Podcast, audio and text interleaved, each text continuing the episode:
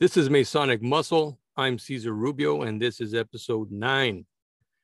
This episode is called Our Temple. Uh, this I've been talking about the parallels between exercising and Freemasonry, and for some of you that may be a little out there, but as time goes on, I think you guys will begin to get it because it does include everything, a little bit of everything. Today, today's episode will be a short one I'm going to read a little article called Our Temple, and then I will say a few words about it. All right, let's get into it. Our temple. A large part of our ritual is allegorical and symbolical. We never learn the real secrets of Freemasonry until we learn something of the meaning of our allegories, until we are able to give interpretations to some of the symbols. The effort will prove an entrancingly interesting one. I shall attempt to give meaning to the allegory of the temple, also interpret it as a symbol. The Temple of Solomon, so spacious and so magnificent, and constructed by so many celebrated artists, greatest structure of all times, is a symbol of the living temple, more spacious and more magnificent, and constructed by an even more celebrated artist. This living temple also has never had a counterpart. Our feet may be the entered apprentices or bearers of burden. Our hands may be the fellow crafts who shape the stones for the builder's use. And these are directed in their labors by the master mind. This temple of ours is not less beautiful than that of King Solomon. It has its aisles and winding stairway, an outer and inner chamber. We certainly have within us a holy of holies for the worship of the great artificer of the universe, who gave us this temple, this building not made with hands, finished without with the burnished gold of service to our fraternity, and within with the precious jewels of love of our fellows. This mortal temple, in imitation of the other, may be brought low by perfidy, by intemperance, by flaunting disregard of the laws of God, nature, and reason. And also, it may be rebuilt, for nature is quick to repair if given opportunity. But let us be warned that, like the temple on the Mount Moriah, the moral temple, when once destroyed, may never be rebuilt in its original splendor. Also, this temple shall crumble and mingle with its parent dust. Whether its glory lives after it depends upon the use to which we put it while it is ours. That is from a small book written back in 1945. I will not say which one it is or who wrote it. I want that to remain a mystery for a while. I want to see who can guess what book I'm using. Uh, but you can see that the author clearly had been thinking about this for a long time. And this coincides with what I've been talking about the parallels of exercise, some of the parallels with exercise with Freemasonry, because he's talking about our body temple, right? He's and he's comparing it to the building of King Solomon's temple. And so, and through exercise, just like Jack LaLanne said, Jack LaLanne, the father, the godfather of modern fitness, said that through exercise, you can begin to build your temple, the temple that God gave us. And again, right now during these times, this whole year or so that you know you've been on uh, pretty much under house arrest, you know, stay at home order, stay home, don't go outside a lot of you chose just to do that. You did not choose to try and get fit. You did not choose to try and eat better. And everybody has a choice.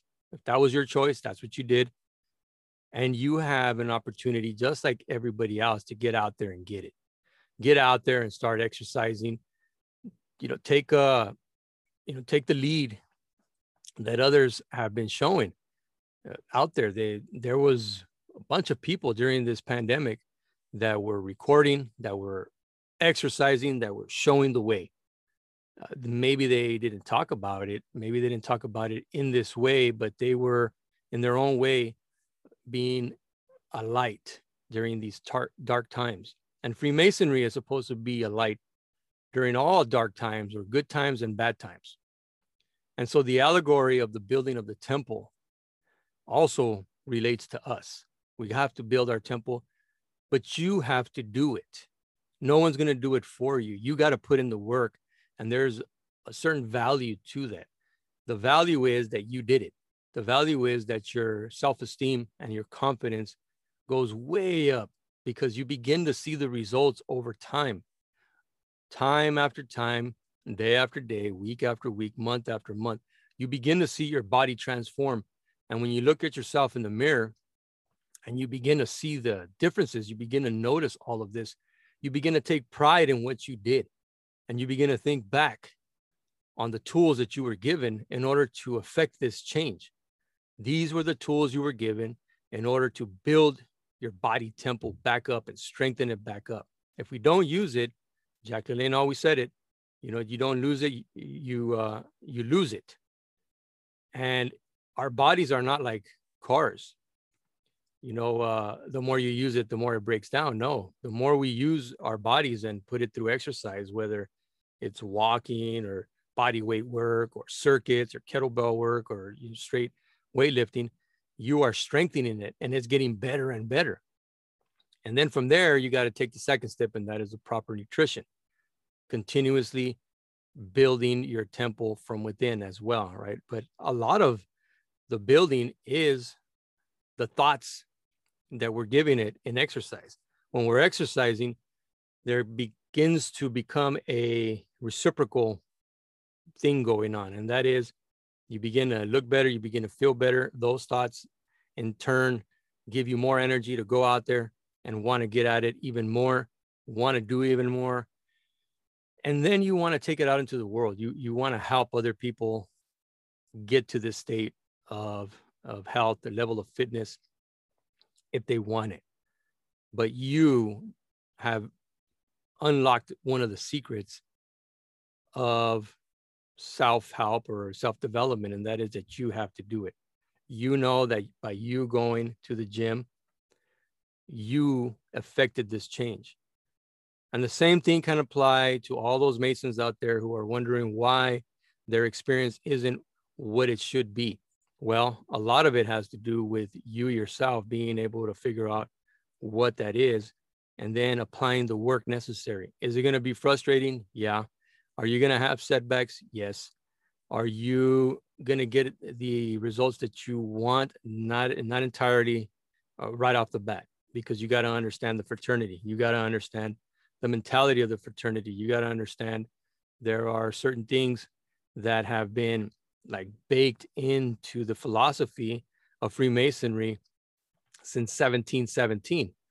And 1717 is when you know, free, four older lodges got together and created this Grand Lodge, and then pretty much you know, announced to the world that here we are. Well, since that time, there are certain certain traditions and certain factors that go into this that you got to break away from. So this is your Masonic minute, or probably longer than that. But your temple, the hard work it takes to build it up inside of Freemasonry, the same thing applies. The members within have to put in the work. The members within have to use the tools that are given to you through the first, second, and third degrees in order to begin to learn not only yourself, how, how you're functioning, how you're thinking, but how is it going to benefit the lodge that you're a member of, right? Because, like something I heard a long, long time ago, before you can change the world, before you can change a country, before you can change the state that you live in, before you can change, you know, the community and and you know, you keep going down and down until you get down to the most basic unit of anything, and that is you have to change you. This is Cesar Rubio. This is Masonic Muscle. Enjoy your day.